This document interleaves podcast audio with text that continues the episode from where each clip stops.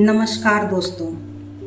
जैसे गुणी चतुर, ज्ञानी व्यक्ति, छोटा ही क्यों ना हो, कठिन से कठिन समस्याओं का हल चुटकियों में निकाल देते हैं। ऐसे ही एक कहानी सुनाने जा रही हूँ, जिसका शीर्षक है कौ का जोड़ा और काला नाग।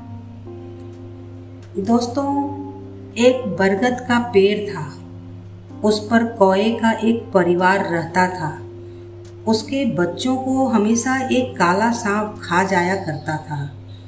वह सांप उसी पेड़ की खोखल में रहता था।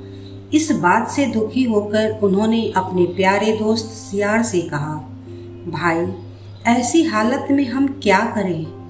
दुष्ट काला सांप हमारे बच्चों को खा जाता है। उनको बचाने का कोई उपाय बताओ।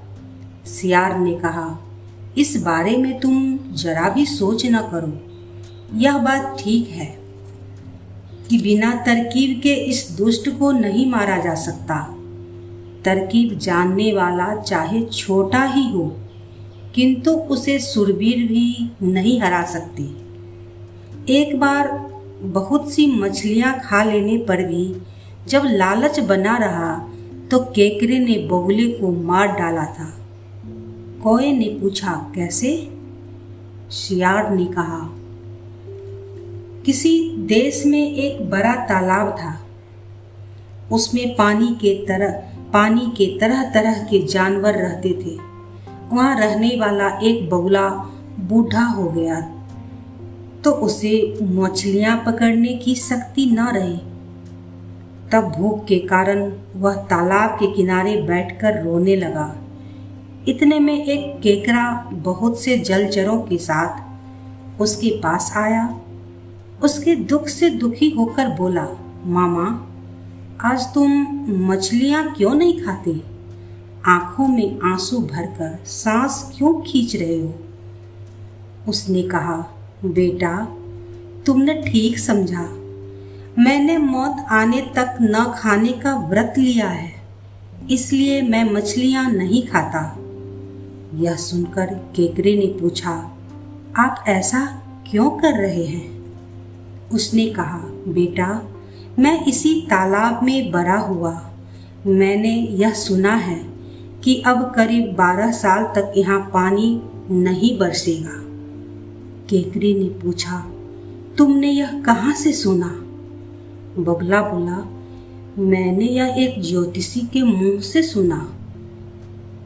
गो मगर, दरियाई, घोड़ा वगैरह तो यह तालाब छोड़कर खुद चले जा रहे हैं, पर इस तालाब वाले बेफिक्र हैं।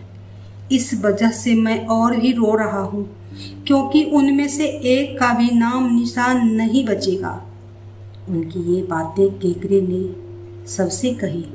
सारे, तब सारे मछली, कछुए आदि डरकर बगुले के पास आए और पूछने लगे मामा, क्या कोई ऐसा उपाय है जिसे हम बच सके?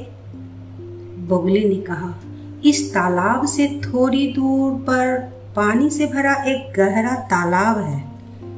उसमें कमल खिले हैं। अगर 24 साल भी पानी न बरसे तो भी वह सूख नहीं सकता। जो कोई मेरी पीठ पर चढ़ जाएगा, उसे मैं वहाँ से, वहाँ ले जाऊँगा।